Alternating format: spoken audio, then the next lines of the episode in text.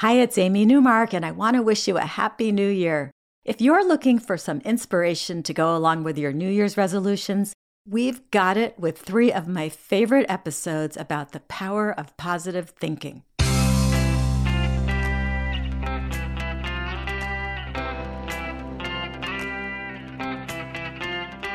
Changing your life one story at a time. This is the Chicken Soup for the Soul podcast with editor in chief, Amy Newmark. Hey, it's Amy Newmark with some new favorites for you from our latest book, Chicken Soup for the Soul Inspiration for Teachers. It's amazing to me how many of the stories in this book contain life lessons that transcend the classroom. Today, I want to share two stories that drive home the message that you really need to hold back and wait before you jump to conclusions especially negative ones.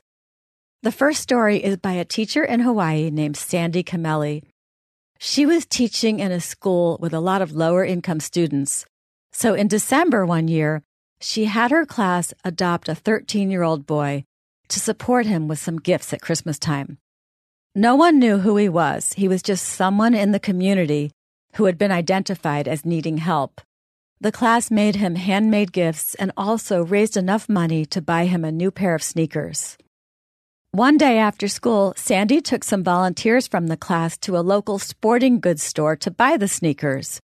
One of her students, Terrence, proved very knowledgeable about the Adidas and Nikes they were deciding between.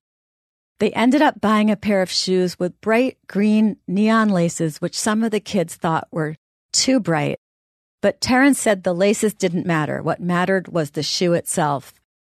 When school resumed in January, Terrence asked Sandy if he could borrow a Sharpie. Due to graffiti on campus, though, Sharpies were considered contraband.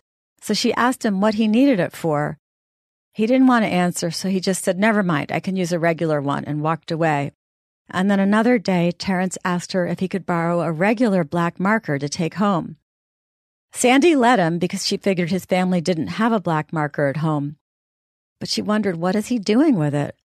And as he headed out, she thought she caught a glimpse of a long neon green string in his bag. And it was the same color as the laces on the shoes they had given to their anonymous adoptee for Christmas.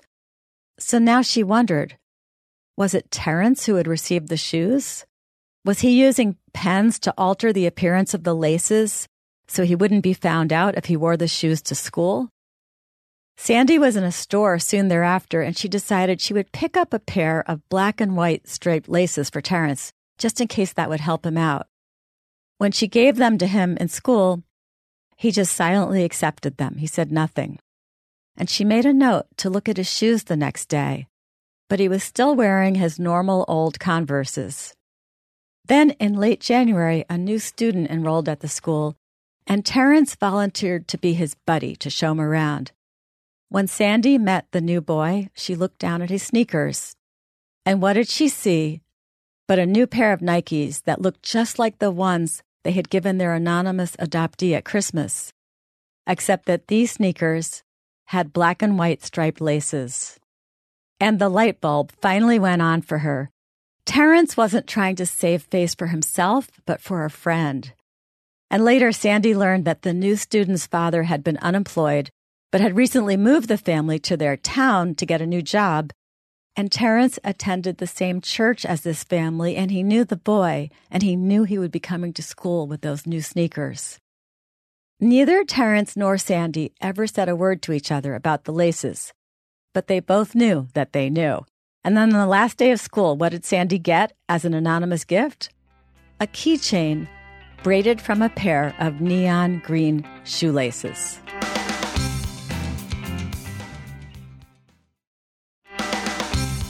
Carrie Malinowski tells us another story about jumping to conclusions. She taught first grade in a low budget charter school that was quickly becoming known in their town for accepting unruly students, often the ones who had been kicked out of another school for behavior problems. Teachers were given no choice, and now Carrie was being assigned a student named Victor, who came from a really tough family. His parents never cooperated with teachers, and his older siblings were all behavior problems. Carrie dreaded getting this kid Victor in her class.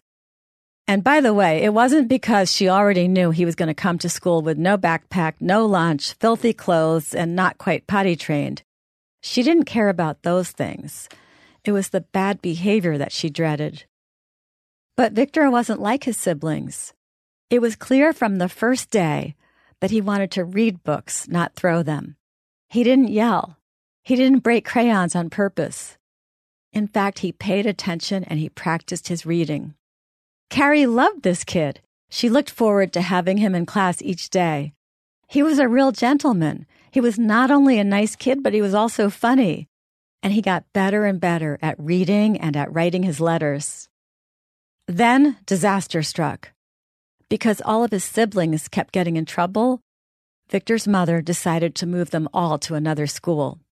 And so Victor just disappeared one day, and Carrie never saw him again. She couldn't stop thinking about him for the rest of the school year. She was so sad to lose him. And she kept thinking about how much he would have enjoyed what they were doing in class. And then at the end of the school year, a teacher she had never met came up to Carrie and handed her an envelope. It was a letter from Victor. Dear Mrs. M, I can write now. My favorite color is green. I miss you. Love, Victor. Carrie felt so much better. The thought that Victor's new teacher understood that she would need a note from him showed that his new teacher knew that Carrie must have loved him too.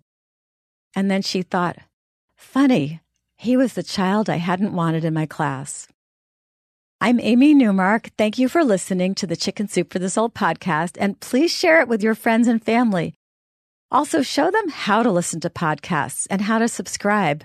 I recently read that fewer than 20% of Americans have ever listened to a podcast, and they have no idea how easy it is.